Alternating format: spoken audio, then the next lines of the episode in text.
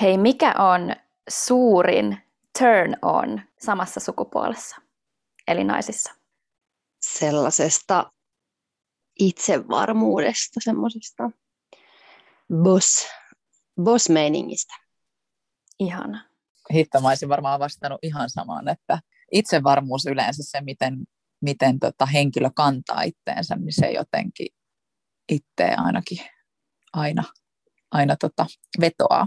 Täytyy sanoa, että mulla on, mulla on, mä oon yllättävän äh, samalla linjalla, vaikka mulla tuli ekana mieleen semmoinen äh, ihan niin kuin tavallaan fyysinen esimerkki siitä, että jos tapaa vaikka jonkun uuden ihmisen, niin miten se nainen katsoo sua toisena naisena tai miten hän just ottaa sut siihen vastaan.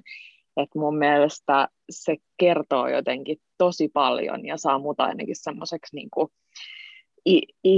itseluottavaiseksi itseänikin kohtaan, jos nainen osaa just mm-hmm. katsoa vaikka silmiin ja, ja sille tosi, eh, ei tarvitse välttämättä olla reipas, mutta ehkä just mulle se niin silmiin katsominen ja muuta. Mä muistan, kun Uh, mä aloin seurustelemaan, tästä tulee tämmöinen esimerkki, mä aloin seurustelemaan nykyisen puolisoni Markun kanssa, ja sitten kun mä tapasin jotain Markun kavereita, jotka oli tyttöpuolisia, niin musta tuntui jotenkin joskus aika ulkopuoliselta, kun nämä tytöt ei jotenkin, mä en tiedä onko se uskalluksesta vai halusta vai epävarmuudesta vai tuskin nyt ehkä ylimielisyydestä, mutta jostain se on kiinni, niin he ei halua katsoa silmiin mua, niin siitä tuli mulla aina jotenkin itselle semmoinen jotenkin semmoinen se epävarmuus tarttu. Ymmärrättekö sitä, mitä mä tarkoitan? Niin joo, joo sama, sama vastaus, eli semmoinen niin kuin reipas katsekontakti ja muuta, niin se kyllä, se on turn on.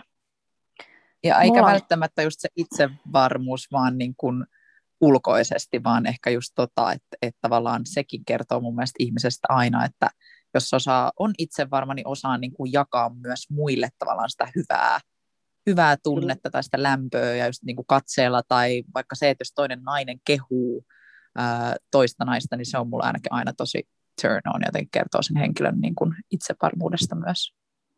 Kyllä. Kyllä, ehdottomasti just toi, toi, että osaa kehua muita naisia ja se lämpö. Mulla ainakin kanssa noi, noi kaksi on semmosia turn onneja.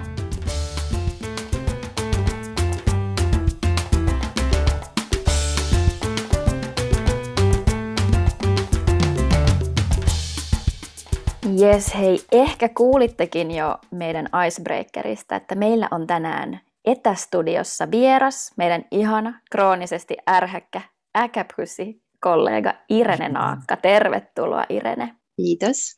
Ja niille, jotka ette ehkä tunne vielä Ireneä, niin Ire on toimittaja, bloggaaja, kirjailija ja nykyään myös podcastaaja.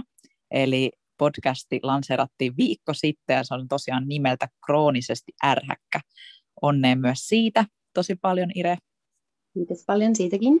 Ja näiden titteleiden ja yrittäjän lisäksi olet myös äiti. Olet pitkään kirjoittanut suosittua Mutsie-blogia. Se löytyy myös tuolta internetin maailmasta tietysti irenenaakka.fi-osoitteesta. Ja äh, olet myös kirjoittanut kirjan nimeltä Hullu kuin äidiksi tullut. Ja tämä käsittelee myyttejä ja totuuksia äitiydestä. Ja täytyy sanoa, että on ihan super mielenkiintoinen ja mullakin itse asiassa tällä hetkellä kuuntelulistalla, lukulistalla, mutta mä kuuntelen sitä ja on ehkä semmoinen spesiaali ajankohtainen, koska mulla on täällä ihan eni minit H-hetki käsillä.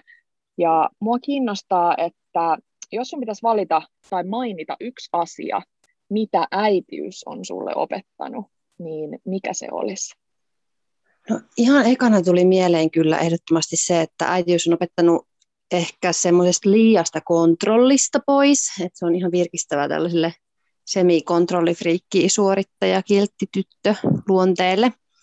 Et kun lapsen kanssa on vaan ihan puhdas mahdottomuus olla koko ajan jotenkin kontrollissa kaikesta, niin kun mitä vaan voi tapahtua ja täytyy vaan osata heittäytyä siihen käsillä olevaan hetkeen, niin niin, niin se on ollut jotenkin ihanaa ja tätä en kyllä osannut siis vielä vauvan kanssa, että, mutta sitten tässä vuosien varrella on oppinut sit vähän hellittämään koko ajan enemmän.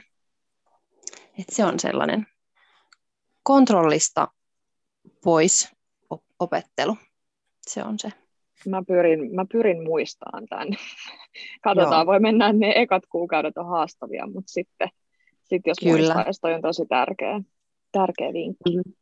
Se oli mulle siis, mutta se oli ehkä mun sen paljon siinä mun kirjassakin teemana tosiaan tämä, että silloin kyllä vauvan kanssa olin erittäin kontrollifriikki ja se vielä sitten niinku vahvistui.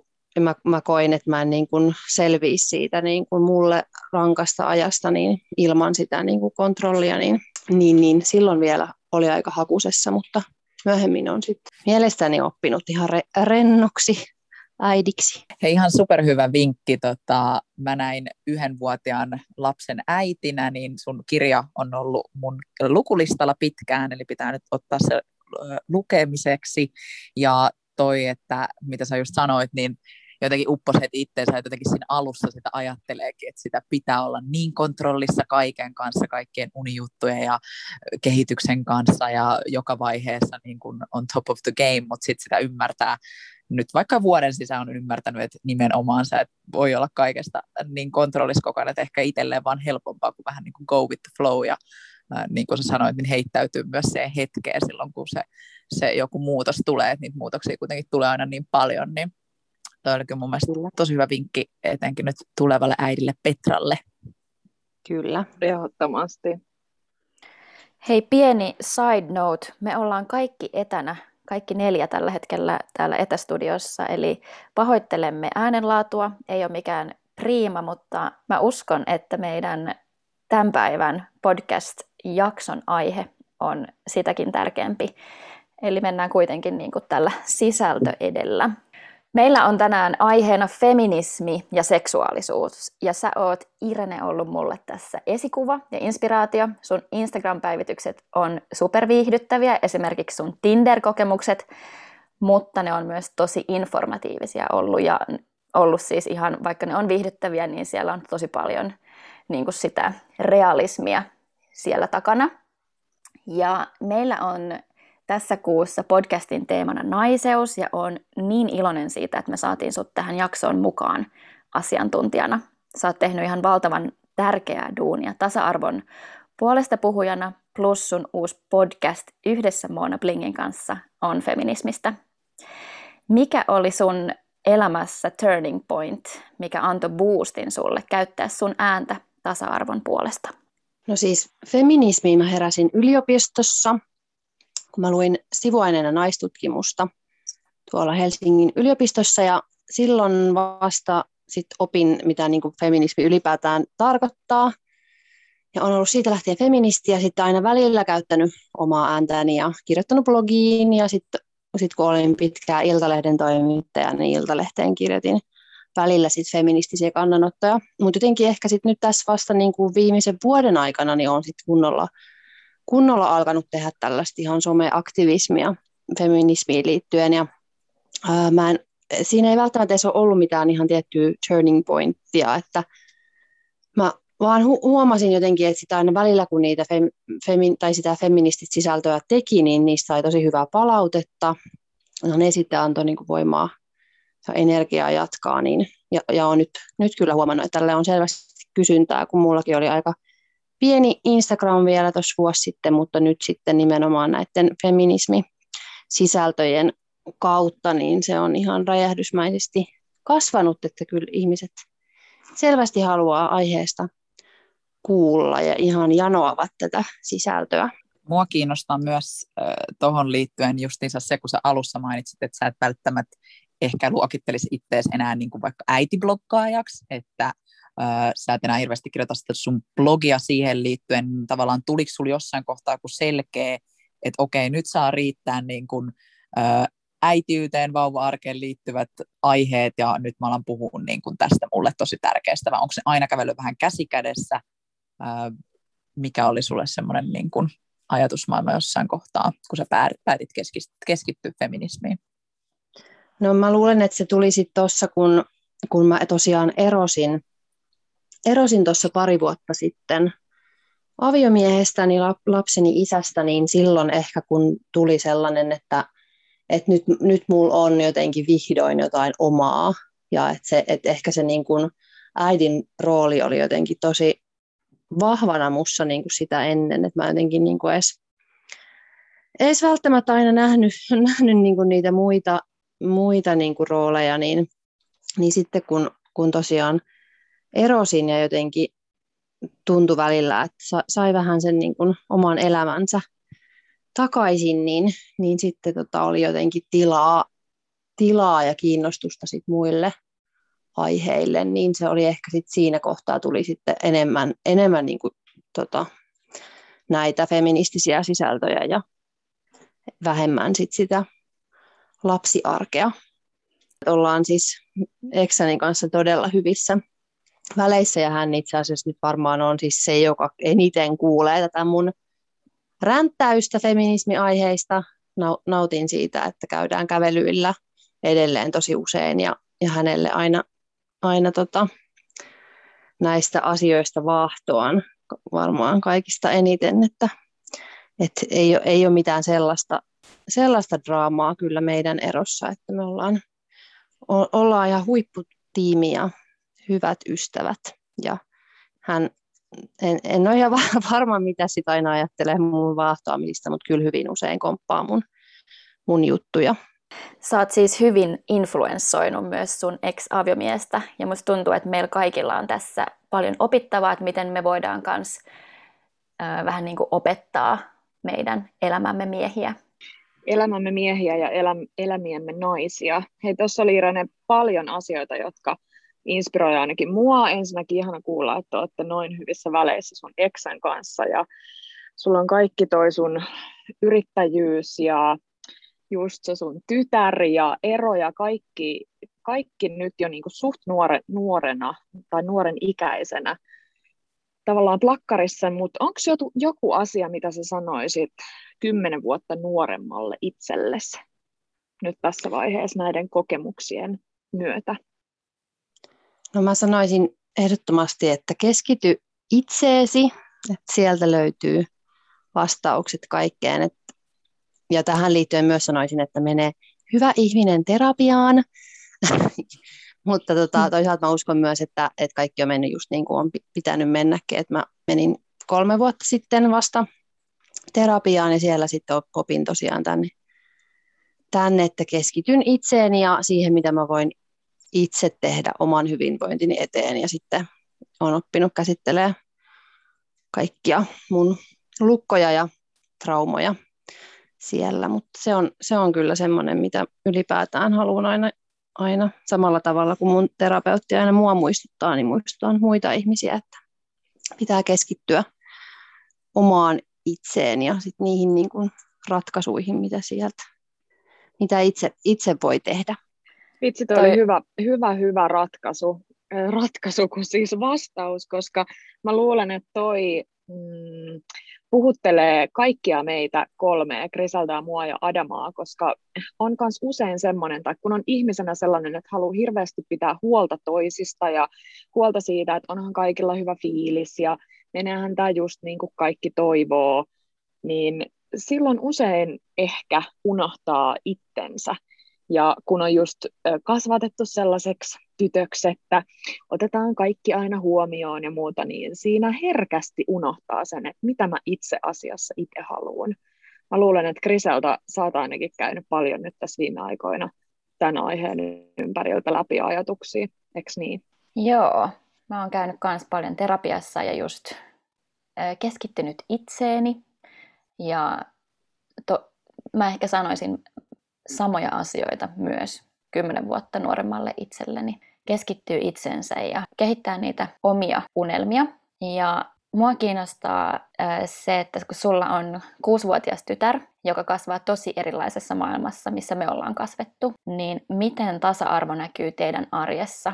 Lähinnä tälleen kasvatuskulmasta kiinnostaa, että, että jos mä joskus saan tyttären, niin miten mä voin opettaa mun tytärtä? No siis mä oon havainnoinut tässä kyllä, että nämä suku, sukupuoliroolit näkyy tosi vahvasti. Vahvasti tosiaan jo viisivuotiaan arjessa hän on siis kesällä, kesällä vasta tota, kuusi, mutta tota, joo, aika paljon on siis ihan joutunut niin kuin suitsimaan hänen näkemyksiään, jotka sitten on just jostain päiväkodista peräisin, että siellä on, siellä on aika vahvat näkemykset jo, että miten tyttöjen ja poikien kuuluu vaikka pukeutua, ja ne, ne on, että ei, ei ollenkaan samalla tavalla, että tytöt pukeutuu eri tavalla kuin pojat, ja sitten just leikit on, leikit on eri leikit, ja vähän jakautuu, tai siis aika paljonkin jakautuu just, tytöt on keskenään ja pojat keskenään. Ja, ja paljon isompiakin kysymyksiä ollaan sitten välillä käsitelty.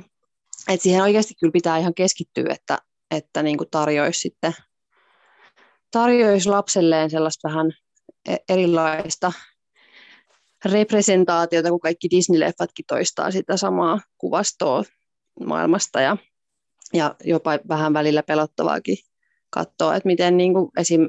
heteronormatiiviseksi jo pienen lapsen maailmankuva menee, niin näistä, näistä tietysti pitää avoimesti puhua ja näyttää parasta mahdollista mallia ja ja mä nyt itse koen ainakin, että mä voin antaa sellaisen voimakkaan ja itsenäisen naisen roolimallin hänelle, mutta sitten mun pitää kyllä myöskin keskittyä, että hän näkisi kaikenlaisia muitakin, muitakin ihmisiä ja, ja e-, erilaisia tapoja elää.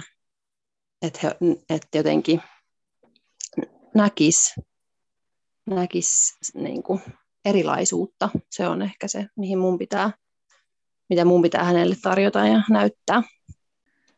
Toi on tosi mielenkiintoista mun mielestä, kun mainitsit just ton, että lapsen elämässä niin kuin aika paljon ulkopuolelta, niin kuin just vaikka päiväkodista tulee niitä tiettyjä niin kuin normeja, joita yhteiskunta ää, näyttää meille, ja sitten jotenkin, että miten se vanhempana niin kuin ohjaa sitä lasta.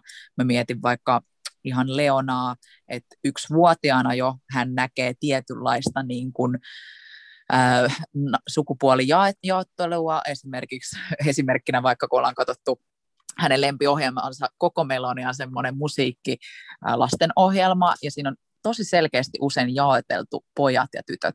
Esimerkkinä siinä ohjelmassa oli yksi päivä semmoinen jakso, jossa näytettiin ammatteja, ja mulla niin pisti niin paljon silmään se, kuinka pojat, jokainen poika siinä piirretyssä oli esitti jotain tosi kovapalkkasta työtä, oli lääkäriä tai lakimiestä, ja kaikki tytöt oli jaettu niihin niin sanotusti ää, matalapalkkaisempiin töihin.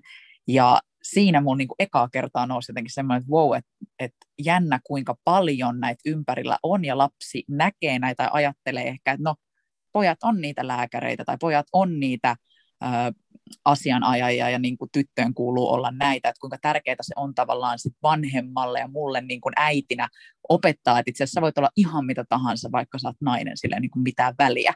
Että tavallaan se, se vastuu, mikä sitten tulee vanhempana, mä oon alkanut vasta nyt niin kuin kiinnittää näihin asioihin enemmän huomiota, että ne ei välttämättä olekaan vaan ne, että niin kuin sä sanoit Irene, että sä saatat näyttää niin kuin sitä vahvaa naisen mallia sun lapselle, mutta sitten muualta tulee myös niitä tosi, äh, voi olla ehkä sovinistisiakin niin kuin näkemyksiä tai sitten just sitä selkeästi erottelua, niin miten pystyy niin kuin selkeästi luomaan lapselle sen, että hei, sä oot nainen, sä voit siltä olla ihan mitä tahansa, äh, jos saatte kiinni niin kuin ajatuksesta, mutta et, et joo, se on mielenkiintoinen ja monimutkainen juttu, mihin on kanssa alkanut nykyään kiinnittää huomioon ja jos puhunut paljon mun miehen kanssa, ollut se, että ei, meidän pitää näyttää just tämmöistä esimerkkiä niin kuin Leonalle, että et, et sillä ei ole niin kuin mitään väliä sillä sukupuolella, mutta joo, se on jännä, ihan vaatteista, vaikka nyt korvakoruihin mun isä, joka on kambialainen, niin ajattelee, että kun mun lapsella ei korvakoruja, niin hän on poika.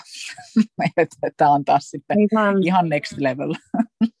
et joo, jotenkin siinä niin kuin vanhempana etenkin, miten näyttää niin kuin lapsilleen sitä tasa-arvoa ja opettaa sitä, mutta mitä sitten jokainen nainen, mitä jokainen nainen voisi tehdä tasa-arvon eteen? Onko sinulla jotain konkreettisia vinkkejä, mitä muutoksia kukin voisi tehdä omassa elämässään?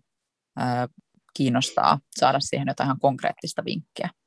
No siis yksi, yksi tärkeä asia, mikä minulle tuli mieleen tämän ehkä just tämän niin kuin viime päivien keskustelunkin aikana, niin on, on mun mielestä se, että niin kuin mä haluaisin, että kaikki ottaisi osaa niin kuin keskusteluun. Että vaikka ei itse osaisi pukea sanoiksi asioita tai tuntuisi, että ei niin kuin tiedä tarpeeksi tästä aiheesta, niin mun mielestä ainakin niin kuin jollain tavalla osoittaisi tukea vaikka just niin kuin jakaisi muiden, muiden julkaisuja.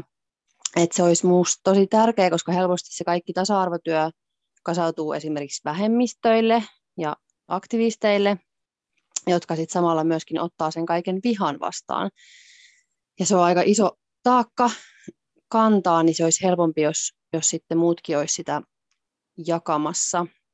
Ja sitten myöskin se, että, että samalla just kun, että kun kaikki, tai mahdollisimman moni vaikka puhuisi häirinnästä tai muista niin kuin vääryyksistä, niin ihmiset myöskin niin kuin sit näkee sen ongelman laajuuden. Et siihenhän niin kuin perustuu, että sit yhtäkkiä kun kaikki kertoo saman asian, niin sitten vasta tajutaan, että kuinka suuresta ongelmasta on kyse. Ää, et, et jotenkin se niin kuin hyvien ihmisten hiljaisuus vaivaa mua niin kuin tosi paljon, että mä koen, että, meidän, että se olisi meidän kaikkien velvollisuus tehdä tasa-arvotekoja ja puuttua vääryyksiin, että ei tarvi just niinku osata selittää mitenkään hienosti tai olla mitenkään niinku aktivisti, että voi, voi niinku sanoa vaan, että, että toi ei ole ok, jos joku, käs- jos joku vaikka niinku käyttäytyy seksti- seksistisesti tai rasistisesti. Ja siis ymmärrän kyllä, että se voi olla pelottavaa, kannanottaminen tai puuttuminen, mutta että mä koen, että se on se hinta, mikä sit pitää, pitää maksaa. Ei voi olettaa, että että vaan tietyt ihmiset sit tekee sitä kaikkien puolesta. Et se se puut, puuttuminen, ihan eikä tarvitse nyt välttämättä sitä ajatella, että so, somessakaan, vaan siis ihan arkielämässä, että kun kohtaa, kohtaa seksismiä tai vaikka just sitten rasismia, niin puuttuu. Sanoo, että hei, toi ei niinku käy. Ei siihen tarvitse mitään muuta osata sanoa. Että lopeta toi, mm. toi ei ok hyvin sanottu. Musta tuntuu, että se välillä niin kuin itse tilanteessa, me ollaan joskus puhuttu täällä Grisadään Petrankikkaa tästä, että joskus kun saattaa saada jonkun niin kuin tosi vääränlaisen kommentin, kommentin mikä, mikä ei ole niin kuin ok, niin sitten siinä itse tilanteessa saattaa helposti vähän niin kuin jäätyä, olla se, että ei vitsi, mä niin kuin, että tämä on niin absurdi tilanne, itsekin vaikka jos on kokenut joskus jotain rasismia, niin tavallaan se tuntuu siinä hetkessä niin semmoiselta, että ei vitsi, tämä ei niin kuin, nyt just voi tapahtua. Mm. Ja sitten myöhemmin miettii, että mä olisin sanonut näin ja näin ja näin ja näin, niin miten sä koet niin tuommoiset tilanteet, sulla on varmasti ollut itselläkin tuommoisia tilanteita, niin mil, miten sä valmistaudut siihen, että sä uskallat niin kuin, äh, sanoa sen, mitä sun mielessä on niin sanotusti? No ehkä sitten just, että just se, että kun ei siinä tarvitse sanoa edes mitään, niin kuin ei sitä tarvitse perustella mitenkään. Siis voi, voi vaan niin harjoitella vaikka etukäteen, että sanon sitten näin. Että kyllä mullakin siis en, mä, en kanssa ole ollut siis aina mitenkään semmoinen räävä suu todellakaan, mutta nyt vaan niin kuin on mitta, mitta täysiä on siis vaan alkanut just, niin kuin, just tota, ihan siis ei pelkästään somessa, vaan ihan livenäkin tuolla baareissa ja ratikoissa niin alkanut, alkanut vaan puuttua, kun ei siihen tosiaan tarvi muuta. Siis mä oon sanonut esimerkiksi ratikassa vaan, että painukaa helvettiin täältä jollekin niin kuin mm. rasistiäjille.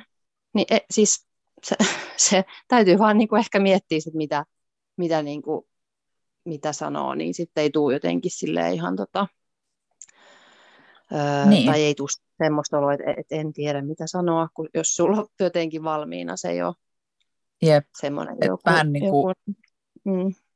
harjoitus tekee mestari niin sanotusti, että niin, et no pitäisi vaan niin kuin aina niin, sanoa ja sitten vaan toistaa sitä, niin tottahan toi on, että mitä enemmän ihmiset uskaltaa sanoa, niin sitä niin kuin enemmän niitä ihmisiä, jotka on sanoa, ja sitten se jotenkin niin kuin muuttaa sitä, että joo, mä otan, mä otan ton ainakin nyt heti ihan noissakin aiheissa, että niin kuin jotenkin pystyy itse sanoa vastaan.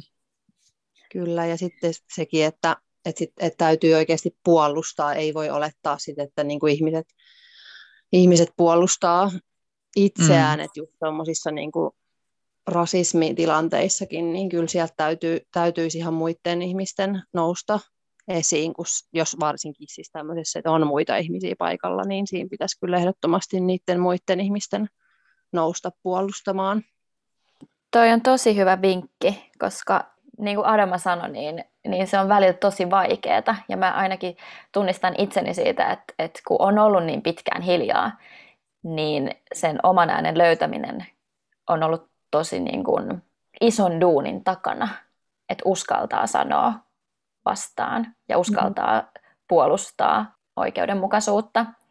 Mutta toi oli hyvä, hyvä vinkki, että, että pikkuhiljaa ja että aina kun, aina kun kohtaa jotain epäoikeudenmukaisuutta, mm. niin sitten vaan uskaltaisi sanoa, sanoa ja puolustaa sitten. Kyllä. Ja sitten se, että sit se, niin ne padotkin jotenkin aukeaa. Mä ainakin huomasin, että kun ekan kerran jotenkin avasi sanaisen arkkunsa, niin sitten jotenkin niin se oli jotenkin vapauttavaa, että hei, että mullahan mm. niin täältä pesee helvetti, kun niin kuin ihan oikeasti. Ja täytyy no. sanoa siis, mulle äh, ihan sama mitä Krisalta sanoi, niin on ollut, ollut niin kuin kovan harjoituksen takana se, että uskaltaa välillä avata suun. Mä, mä niin kuin tunnistan itsessäni sen, kun mua jännittää ja mun kädet alkaa hikoileen ja ei oikein tiedä just, että mitä sanois. Ja se, mihin mä oon niin, kuin, mä oon niin väsynyt ja yllättynyt siitä, että kuinka yleistä edelleen se on, että puhutaan sitten mistä tahansa tasa-arvoon liittyvistä asioista, niin ihmiset edelleen jotenkin ihmettelee, että no mutta miten se nyt enää niin kuin sun elämään liittyy. Ja sitten mä oon välillä silleen, että se, se ei liitykään millään tavalla mun elämään, mutta se liittyy ihan helvetin monen ihmisen elämään.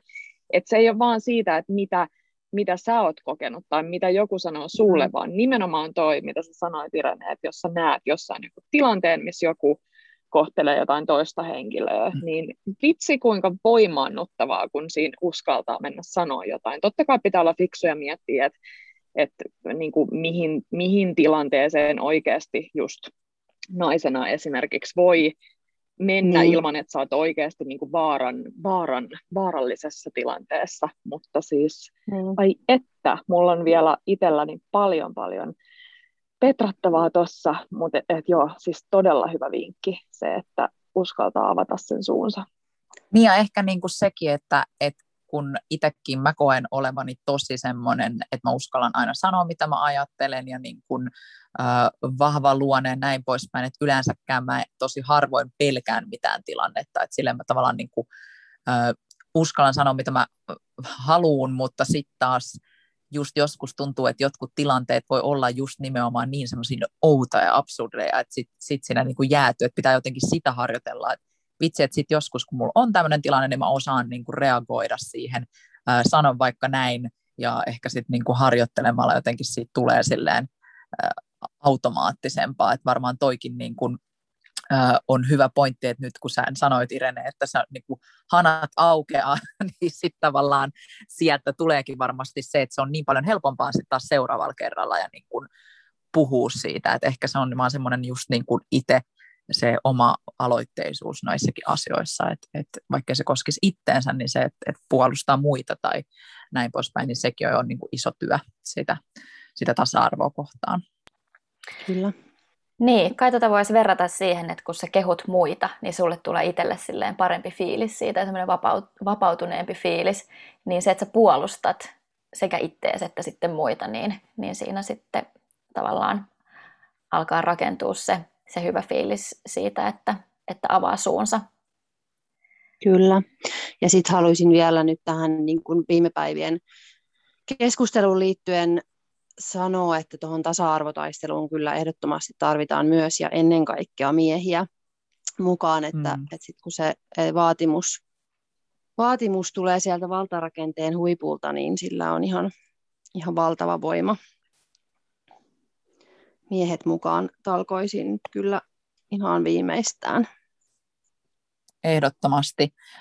Tähän väliin mun mielestä sopisi hyvin tämä viimeaikainen aihe, joka on pyörinyt tosi paljon somessa, Text Me When You Get Home, sullakin oli sun viimeisin postaus liittyen tähän ja kerroit vähän niin kuin sun omi, omi ajatuksia ja nyt niin kuin Petrakin sanoi tuossa, että joskus naisena onkin niitä hetkiä, että mihin uskaltaa niin kuin mennä, mitä uskaltaa sanoa, ettei ole itse niin vaaran uhkana, niin haluatko vielä vähän avata tota, tota keissiä, koska moni ei välttämättä ole vielä kuullut sitä kuitenkaan meidänkin podissa, niin mi- mitä, se, mitä se tarkoittaa Text Me When You Get Home ja mistä on niin kyse ja mitä ajatuksia se sinussa herättää, mitä sä haluat niin nostaa siihen liittyen?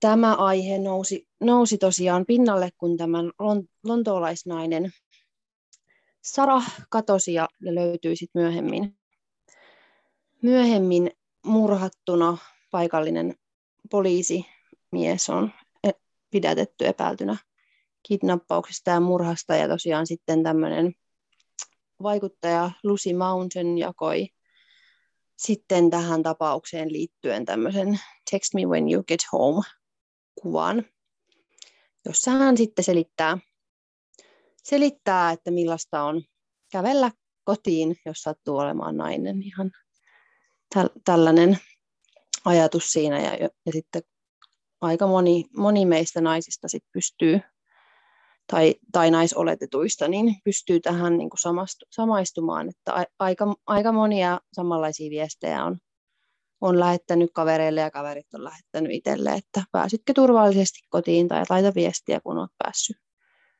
päässyt kotiin, että se on, voi olla hyvin vaarallista naisena niinkin yksinkertainen asia kuin kävellä kotiin, kuten nyt sitten tässäkin tapauksessa kävi, että Sara ei päässyt sitten turvallisesti kotiin. Mutta tästä tota, sitten on paljon, paljon, paljon ollut keskustelua ja tuostakin Lusin kuvasta on miljoonia kertoja tykätty ja siellä keskustelu varmaan edelleenkin käy kuumana, kun sitten tosiaan tuli tällainen lieveilmiö tähän keskusteluun, että rupesi sitten niin kuin tulee näitä not all men kannanottoja tähän aiheeseen, että sitten se kuitenkin, niin kun nyt puhuttiin naisten, naisten kokemasta turvattomuudesta, naisten kokemasta väkivallasta, niin että miten ihmeessä se keskustelu meni taas miesten tunteisiin ja mm. siihen, että ei kaikki miehet, että kun sen pitäisi olla hyvin selvää, että me tiedetään, että ei kaikki miehet, mutta kun me ei voida tietää, että ketkä miehet, ja sen mm. takia me pelätään siellä pimeillä kaduilla niin kaikkia miehiä. Ja mä oon tosiaan tästä aikaisemminkin jo puhunut tuolla mun, mun somessa paljon tästä aiheesta, että, että toi, toivon, että, että tota, asiaan, asiaan tulee vielä joskus muutos ja että voidaan kävellä, kävellä tuolla pimeillä kaduilla ilman, ilman pelkoa ja kaikki erilaisia varotoimenpiteitä. Niin se on Joo. aika mielenkiintoista, mitenkin jotenkin toi nosti paljon ainakin ajatuksia itsellään, mitä ei ole välttämättä edes niinkään miettinyt, että ne on usein meidän naisten elämässä jo ihan normi. Normi se, että kävelet paarista kotiin ja sun pitää valita semmoinen reitti, että mikä olisi mahdollisimman turvallinen tai tekstata sun ystäville, ystäville tai mitä tahansa jakaa sun lokaatio, kun sä menet treffeille tai jos sä menet Uberiin, niin miettiä sitä, että mitä jos jotain tapahtuukin. Että tavallaan mm. ö, oli niin kuin hyvä, että näitä nostetaan, että ihmiset alkaa niin kuin A miettiä sitä omaa elämää, mutta myös, että joo, tiedostaa ne, jotka, joita se ei välttämättä koske tässä, vaikka ne miehet. Ja kun mä kävin tätä keskustelua mun oman miehen kanssa, että eikö se ole mielenkiintoista, että ootko joutunut ikinä miehenä miettimään, niin hän ei joutunut kertaakaan elämässään miettimään semmoista asiaa. Mm. Niin se niin kuin vaan jotenkin selkeyttää sitä, että, että niinpä, ää, että et tässä maailmassa on vielä niin paljon ja jännä nähdä, että kuinka kauan siinä vielä tavallaan menee, että se kaikki niin kuin muuttuu siihen, että sä voit naisena istua vaikka illalla rannalla yksin rauhassa ilman, että sun tarvii mm. niin pelätä. Asia, mitä mä en esim. ikinä uskaltaisi tehdä niin kuin mm. tällä hetkellä niin sanotusti. Että et ainoastaan omalla mökillä, niin toi, toi on niin kuin, mm. äh, hienoa, että sä nostat myös tuommoisia aiheita äh, esille. Joo, toi on muuten kiinnostava toi, että kun, äh, et mi, mitä, tai pelkääkö miehet, että kun mä juttelin itse asiassa, no just, just kun puhuin tuossa, että eksäni kanssa tulee aina näistä asioista keskusteltua, niin sitten taas hän, hän sanoi myöskin, että hän ei, hän ei pelkää koskaan. Ja hän on kuitenkin esimerkiksi niin kuin nuoruudessaan niin joutunut tällaisen puukkohyökkäyksen uhriksi, että hän on saanut ihan puukosta ja että onhan se, siis että sehän on ihan selvää myös, että miehet on myöskin vaarassa siellä kaduilla, mm. mutta sitten kun se pointti on nimenomaan se, että, että ke, ketkä niitä väkivallan tekoja siellä kadulla tekee, sekä miehille että naisille, että ne on kuitenkin pääosin miehiä, että se on nyt se ongelman ydin on se, ja myöskin se, että, että, mutta että pitää, pitää niin tietenkin tai monet toi mullekin just esille sitä, että, niin kuin, että kyllä miehetkin pelkää kävellä yksin kadulla. Sitten mä että joo, ky- kyllä varmasti, en millään ta- tavalla vähättele tätä, mutta se nyt on, pointti on se, että ketä me siellä kadulla pelätään. Niin. Totta kai. Mm. Mä oon kyllä jotenkin niin väsähtänyt tai jotenkin pettynyt niihin näihin kannanottoihin, että kyllä miehetkin pelkää, kun sen pitäisi olla aika ilmiselvää, että totta kai on miehiä, jotka pelkää, ja heillä on oikeus, hekin saa pelätä, mutta se, että mitä mä oon itse miettinyt, kun on tulevaisuudessa pojan äiti, niin mä ainakin toivoisin, että mä kykenen jollain tavoin kasvattaa pojasta miehen ja ihmisen, joka mm, uskaltaa sit sanoa jotain muuta kuin, että mutta ei kaikki miehet, että not all men, jos, mm. jos hän ei, että jotenkin olisi sitä uskallusta ja munaa niin sanotusti sitten keksi ehkä mm. jotain muuta sanottavaa mm. kuin toi, kun se tuntuu olevan jotenkin t- tänä päivänä hirveän yleinen se mm. vastalause ihan samalla tavalla kuin oli aikaisemmin viime vuonna All mm. Lives Matter niin kuin se vastine sille, niin ah, jotenkin aivan superväsynyt kyllä noihin. Niin ja jotenkin mun mielestä tässä on niin tärkeää muistaa se, että ei olekaan nyt tällä hetkellä kyse siitä, että ö, kokeeko miehet sitä, koska varmasti monet miehet myös pelkää. Totta kai miehiin on niin paljon erilaisia samalla tavalla kuin naisia, mutta se, että kun puhutaan valta osasta naisia, että niin kuin jokainen nainen mm. varmasti ö, tuntee ympärillä olevia naisia, jotka on melkein sanottaisiko ehkä 98 prosenttia on varmasti kokenut, kokenut noita samoja juttuja ja miehestä taas paljon pienempi osa, niin tavallaan siinä se koko niin kuin ongelma on, että se on sama kuin vaikka nyt All Lives Matter-tyylinen niin kuin ajattelutapa, että joo, totta kai, mutta se, että, että jos on vähemmistö ja verrataan sitä niin kuin enemmistöön, niin meidän pitää nimenomaan silloin keskittyä siihen, että miten voitaisiin parantaa näiden vähemmistön oloja, mm. eikä siihen, että kun enemmistöllä, jolla on hyvin, hyvin ne asiat, niin tavallaan se onkin se, että mitä ihmisten, vaikka nyt näiden miehen, miesten, jotka on nyt postannut sitä, että not all men, niin joo, se ei ole se ongelma, mutta olette silti se enemmistö tässä ongelmassa, enemmistö siinä hyvällä puolella, että, että tavallaan miten me voidaan auttaa tätä vähemmistöä, niin se on ehkä se ö, koko homman pointti.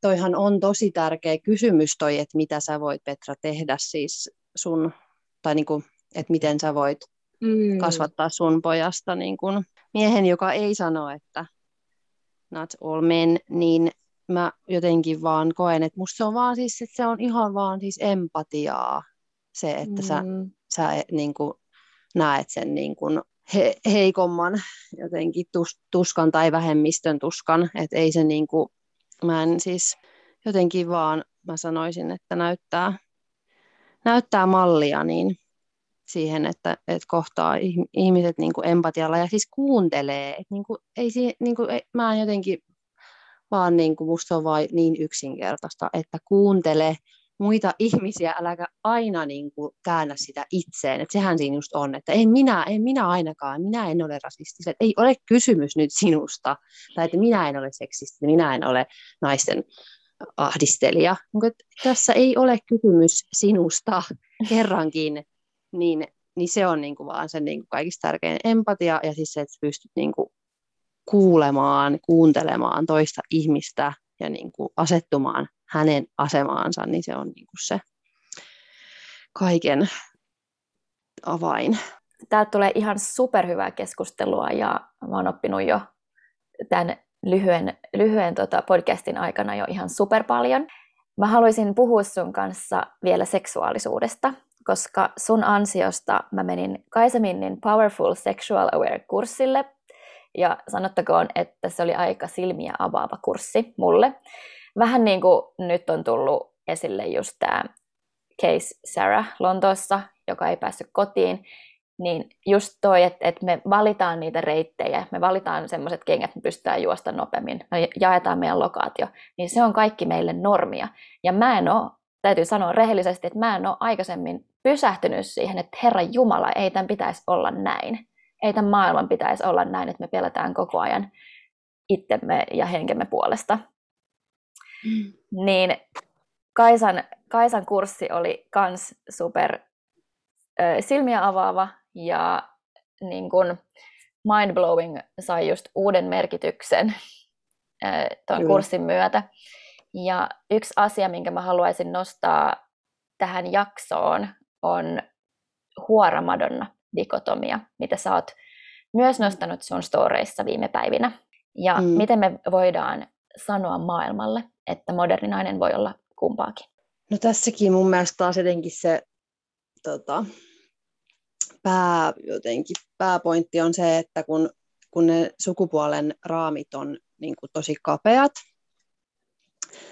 sekä miehillä että naisilla, että jotenkin, että samalla kun voidaan jotenkin juhlistaa sitä naiseutta, niin pitäisi sitä tehdä jotenkin tosi selväksi myös se, että, että on tasan niin monta tapaa olla nainen kuin on naisia, ja just, että se pätee, pätee muihinkin sukupuoliin. Ja miehuuden tiukasta lokerosta pitää myöskin päästä eroon, mm, mutta, mutta ehkä siitä on nyt jopa ehkä puhuttu viime aikoina jopa enemmän just tästä, että, että tota, miehenä, miehenä olemiselle on tosi tiukat raamit. Mutta sitten mä, mä toisin esille myös sitä, että myös naiset kärsii näistä omista raameistaan, että esimerkiksi just niin kuin naisen aggressioon ei osata suhtautua ollenkaan, koska naisen muka kuuluu olla tämmöinen lempeä ja äidillinen. Ja sitten samalla sit myöskään niin kuin naisen seksuaalisuuteen ei, että se aivan mennään sekaisin, kun siitä puhutaan, niin sitä on vähätelty kautta historian kontrolloitu hirveästi.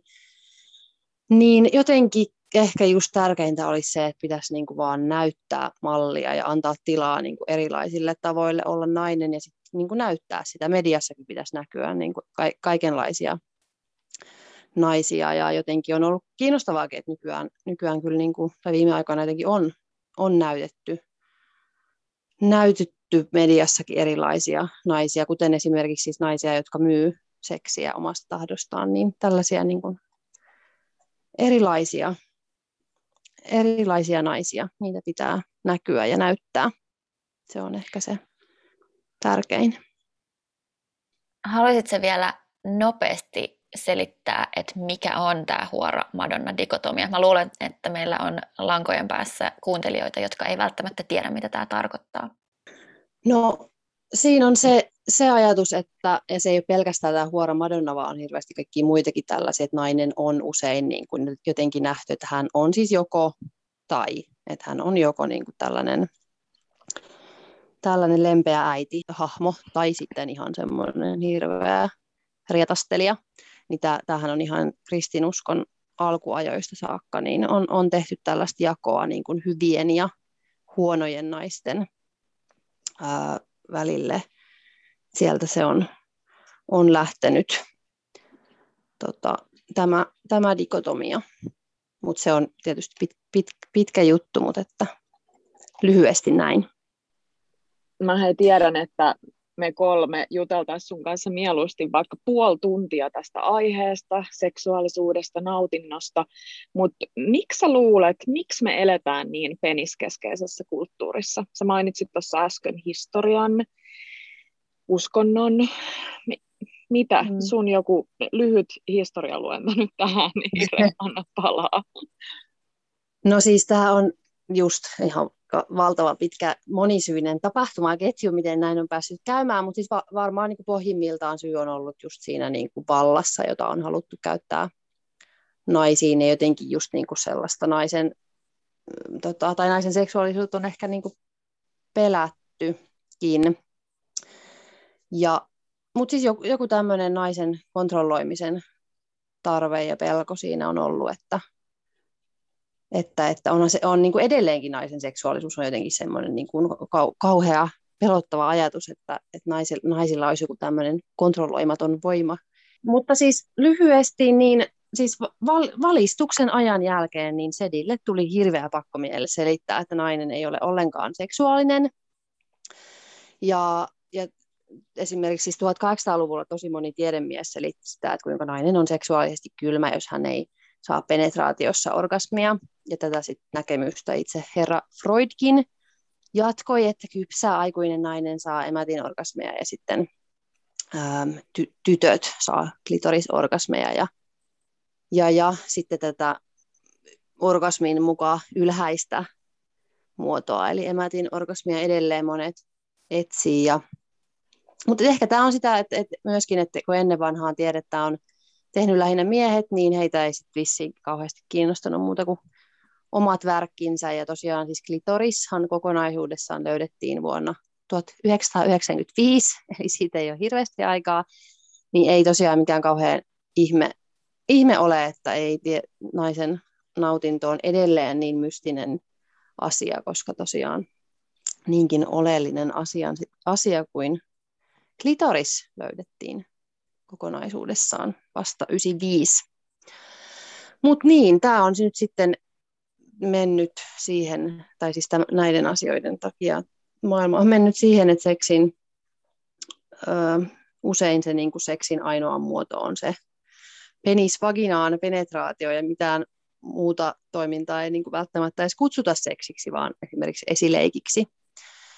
Ja se on sitten mun mielestä ihan tosi karsea juttu, että kun harva, harva tosiaan pimpillinen sit saa, saa orgasmia niin kuin pelkästään penetraatiossa, että suurin osa kuitenkin tarvitsee sen klitoristimulaation, niin tästä aiheesta paljon tykkään puhua ja voisin puhua tässäkin pitkään ja olen puhunut ja meidänkin podissa nyt just keskiviikkona sitten puhutaan orgasm gapista, eli tästä, että mm. heteroseksissä naiset saa huomattavasti vähemmän orgasmeja kuin miehet. Eli kuten mä sanon, niin naisen euro on 50 senttiä, mitä tulee orgasmeihin. Suuri vääryys, siis toi olisi niin mielenkiintoista. Ehdottomasti varmaan pitää tehdä sunkaan uusi jakso vielä seksuaalisuuteen liittyen. Ja niin kuin sä sanoit tuossa, että, että aika helposti se on se, että miehet tai just se on ollut niin sitä miestenkin ehkä omaa keskeisyyttä, ei taas not all men, no worries, mutta mm. usein se opetus jo tulee jostain tavallaan, että okei, mie- miehen orgasmi on tämä, se on huomattavasti helpommin saavutettavissa, mutta miten sitten se nainen, naisen, että tavallaan sekin lähtee jo tosi paljon sieltä, että, että vaikka niin kuin naistenkin pitää, meidänkin pitää oppia tunteemme ensimmäisenä totta kai ja saada sitä valistusta siihen, niin sitten myös niin kuin siellä miesten puolella se tavallaan, että opiskelee myös sitä niin kuin, ää, naisen, naisen seksuaalisuutta ja orgasmia, niin se on myös. Sehän vie hirveästi siis miesten suorituspaineita pois se, että kun ei mm. niin kuin se koko, koko niin kuin seksi ole siis sitä, niin kuin, että, että pitäisi itse pystyä sillä omalla sukuelimellään niin kuin täydellisesti tyydyttämään nainen, Jep. niin se, sehän on ihan tosi tärkeää, että olisi ymmärtää miestenkin, että ei se, seksi ei ole ainoastaan penetraatiota, eikä sen tarvitse välttämättä ollenkaan olla sitä, että kaikki muutkin tavat on yhtä hyviä. Niin, tai parempiakin, se... jos puhutaan naisen orgasmista. Niin. Mm-hmm. Niin, ja sitten sekin, että, että just heteroseksissä seksi aina loppuu siihen miehen tulemiseen. se on aina automaattisesti loppu sille seksille. Jep. Jep. Se on myös jännä konsepti. Sehän on keksitty juttu. Ja halusin vielä komppaa tuohon Huora Madonna dikotomiaan, joka on mulle ihan täysin uusi käsite. Ja mitä enemmän Grisada mainitsee tästä Kaisaminnin kurssista, niin sitä enemmän mä halusin osallistua.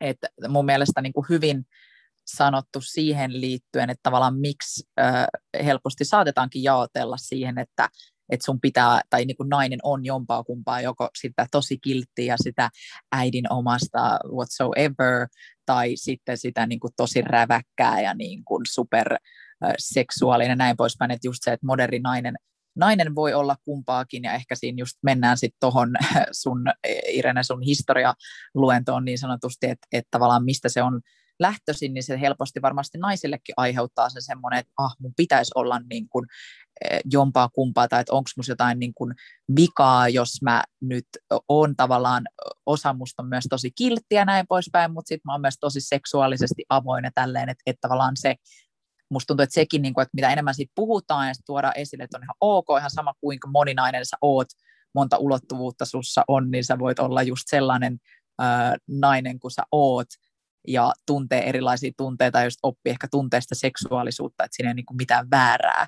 Että se on myös semmoinen, musta tuntuu, mikä helposti meille jo tyttöinä iskostetaan vähän niin kuin koulun penkillä, että, että muistakaa vaan se suojaus, ei mitään muuta periaatteessa. Että, että, tota, jotenkin se on myös mielenkiintoista, miten sitä itsekin ö, on monena vuotena niin kuin tehnyt töitä sen eteen, että osaa löytää sen niin kuin nautinnon oikealla tavalla, niin sanotusti itselleen oikealla tavalla.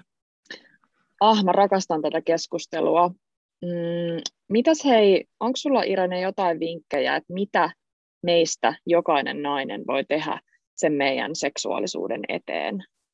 Taas, taas jotain konkreettisia vinkkejä meille ja Jesköilin kuuntelijoille.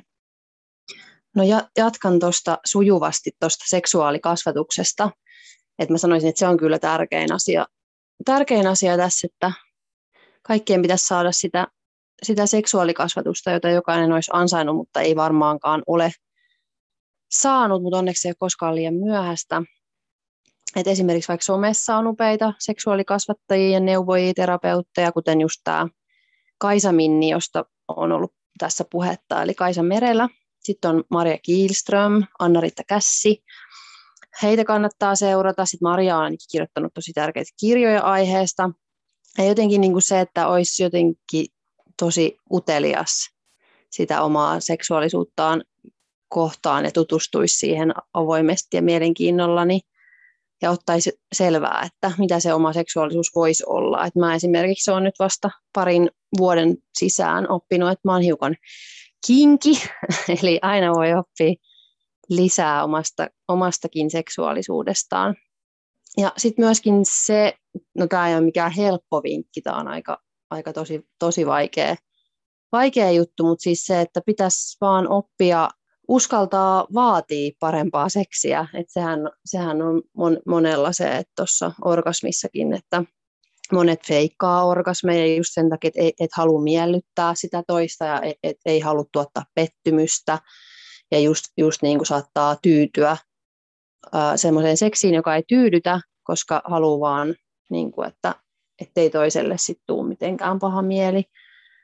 Mutta että pitäisi vaan uskaltaa niin kommunikoida niitä omia, omia tarpeita ja lopettaa se, se feikkaaminen kiinni, vaikka mä ymmärrän kyllä todellakin, että mistä se useimmiten sitten niin kuin juontaa juurensa se feikkaaminen, että se ei oikeasti ole, ole aina todellakaan helppoa tai mahdollistakaan sitä lopettaa, mutta jotenkin mä niin kuin kannustaisin siihen, että, että alkaisi vaatia itselleen parempaa seksiä, niin se, on, se olisi hyvä, kun siihen pystyisi.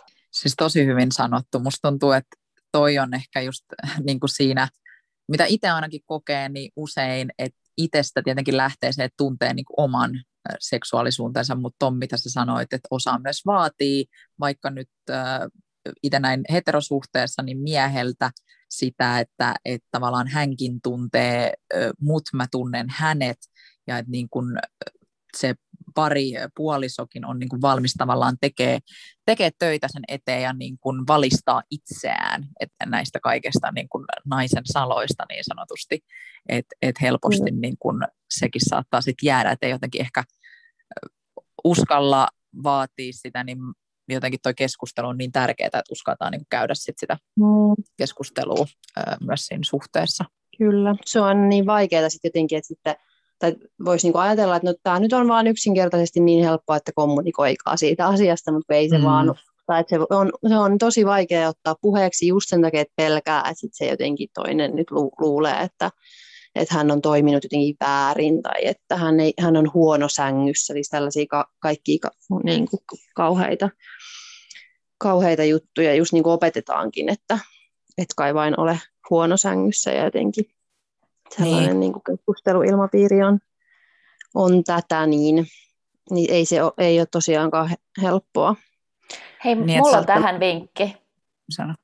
Mm. Et jos on, jos on tota, parisuhteessa tai sitten jos on tämmöinen mm, vakio seksikumppani, niin on olemassa mm. sellaisia appeja, jonka kautta, että jos, jos se tuntuu vaikealta keskustella niistä mieltymyksistä, niin on olemassa sellaisia appeja, mihin sä pystyt, tai se toimii vähän samalla tavalla kuin Tinder, eli tulee niinku sellaisia kortteja, missä sitten jokaisessa kortissa on aina niitä erilaisia seksimieltymyksiä, ja sitten sä joko swipeaat oikealle tai vasemmalle, ja sitten ne, mitkä on swipattu oikealle, niin sitten saattaa tulla sitten sen kumppanin kanssa matchi. Eli tavallaan sitten se kumppani näkee, mistä asioista sä tykkäät sängyssä.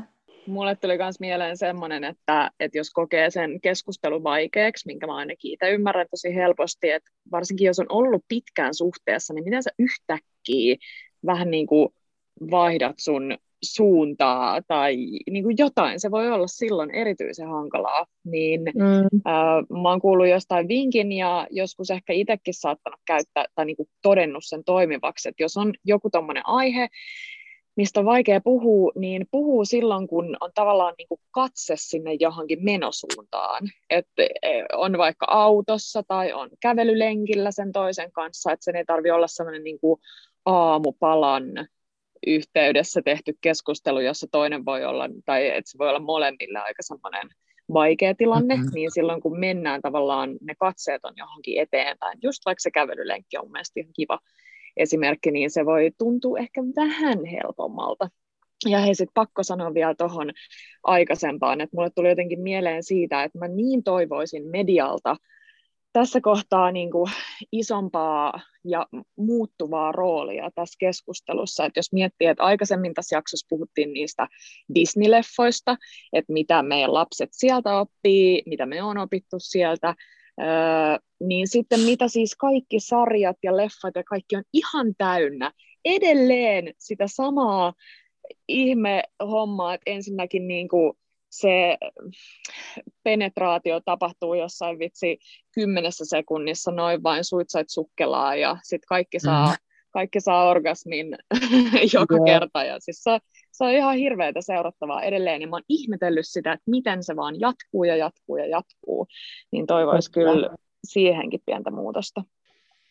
Ja musta oli mielenkiintoinen toi pointti, minkä Irene sä mainitsit myös siitä, että niin miehetkin saattaa totta kai kokea sit paineita siitä, että vitsi, onko mä huonompi, jos mä en nyt saa sua tulemaan hetkessä ja näin poispäin. Mm. Tavallaan se on niin kuin molemminpuolinen seksuaalikasvatus ehdottomasti, että, että mikä opettaa mm. miehille tietynlaista mallia, mikä naisille.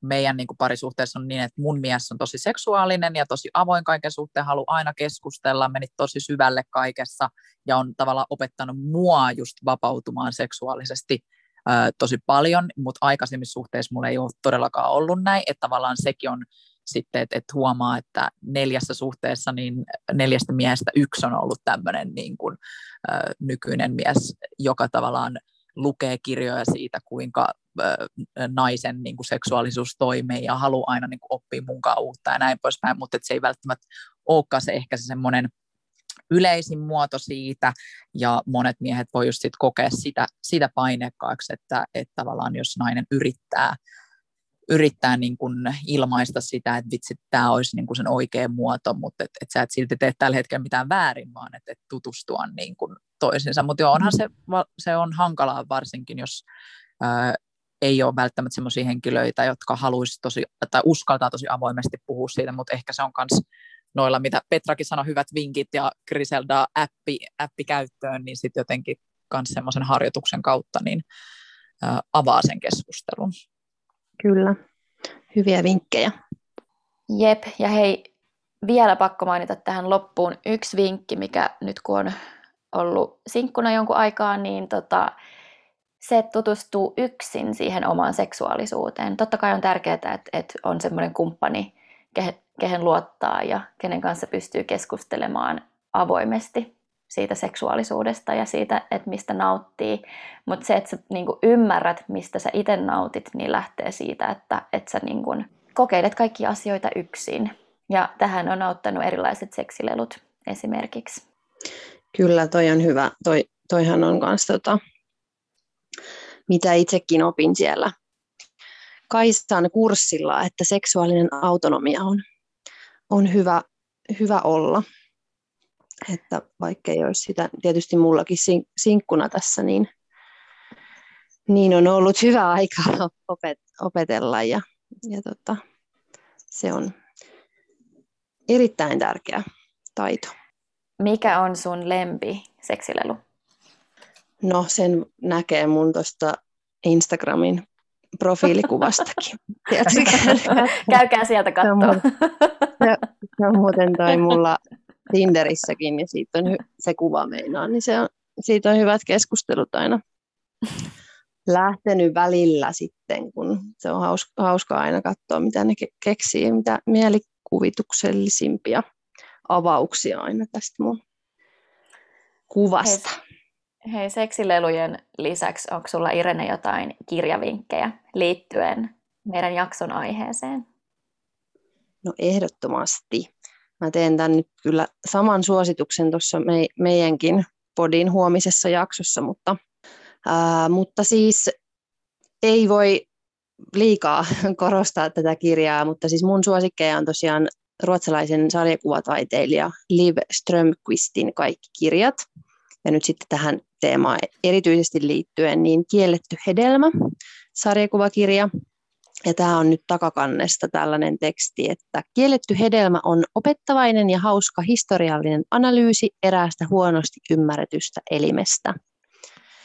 Ja tämä on muuten nyt myös sitten ihan sellaista aivo, aivoräjähtämistä. Koko kirja oikeasti kannattaa lukea. Mua harmittaa, että mä itse lukenut tämän vasta, tai niin kuin saanut nämä kaikki asiat tietooni vasta 35-vuotiaana. Olisi pitänyt ehdottomasti kuulla samat asiat joskus yläasteella. Mä toivoisinkin, että tämä kirja luettaisiin luettais koulussa tosi paljon just tuosta naisen seksuaalisuuden rajoittamisesta historiassa niin, niin tietoa. Ja tässäkin, mitä, mitä itsekin on, on puhunut tässä jaksossa, niin tietoa on noukittu nimenomaan tästä kirjasta. Suosittelen suurella lämmöllä mahtavaa, toi menee heti mun lukulistalle. Tosi, tosi erityylinen kirja, mitä mä en välttämättä itse olisi lähtenyt edes etsimään, niin tosi, tosi mielenkiintoisen kuulonen.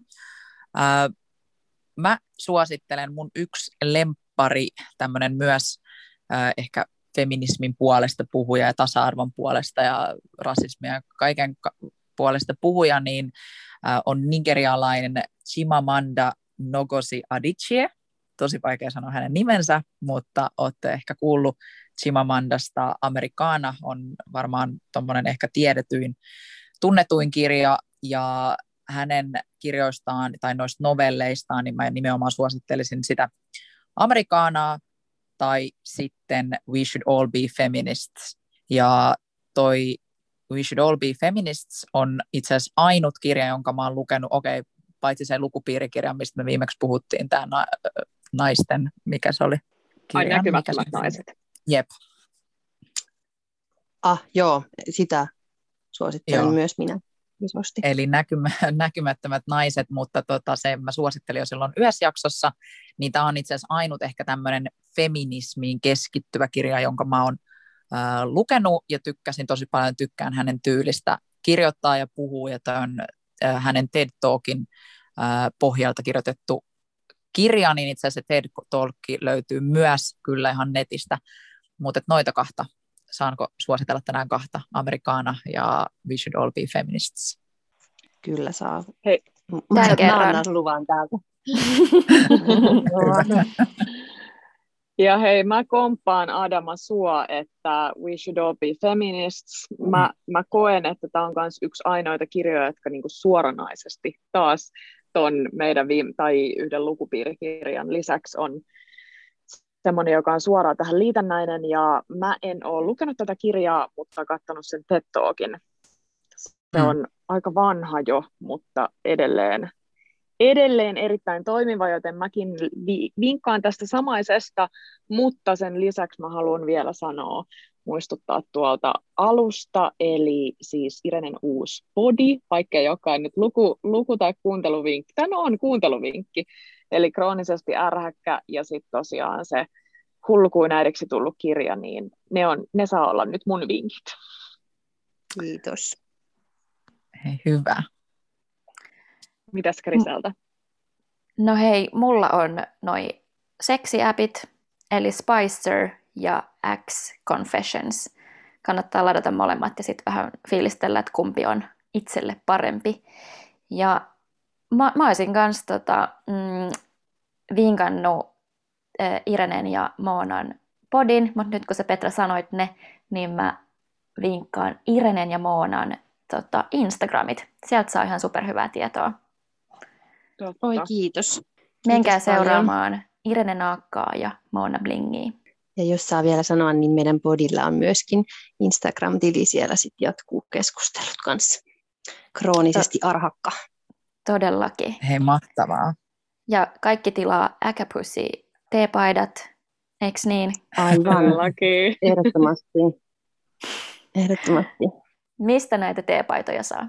Eli Print Helsinki nimisestä nettikaupasta, niin siellä on meidän oma pikku nettikauppa löytyy sieltä Print Helsinki Storesta, niin siellä on kroonisesti ärhäkälle oma store ja siellä on, siellä on paitaa ja tota, kangaskassia ja maskia.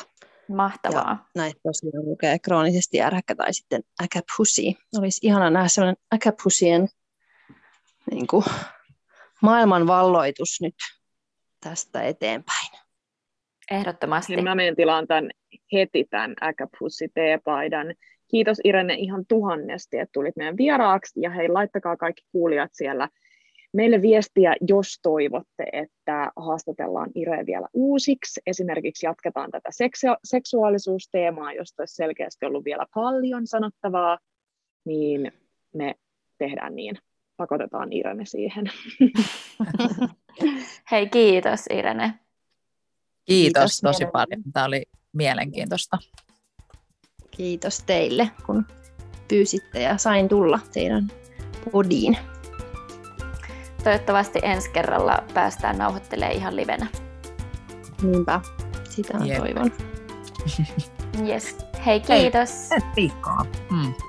Ensi viikkoon. Moi moi. Moido. Moikka. Moikka.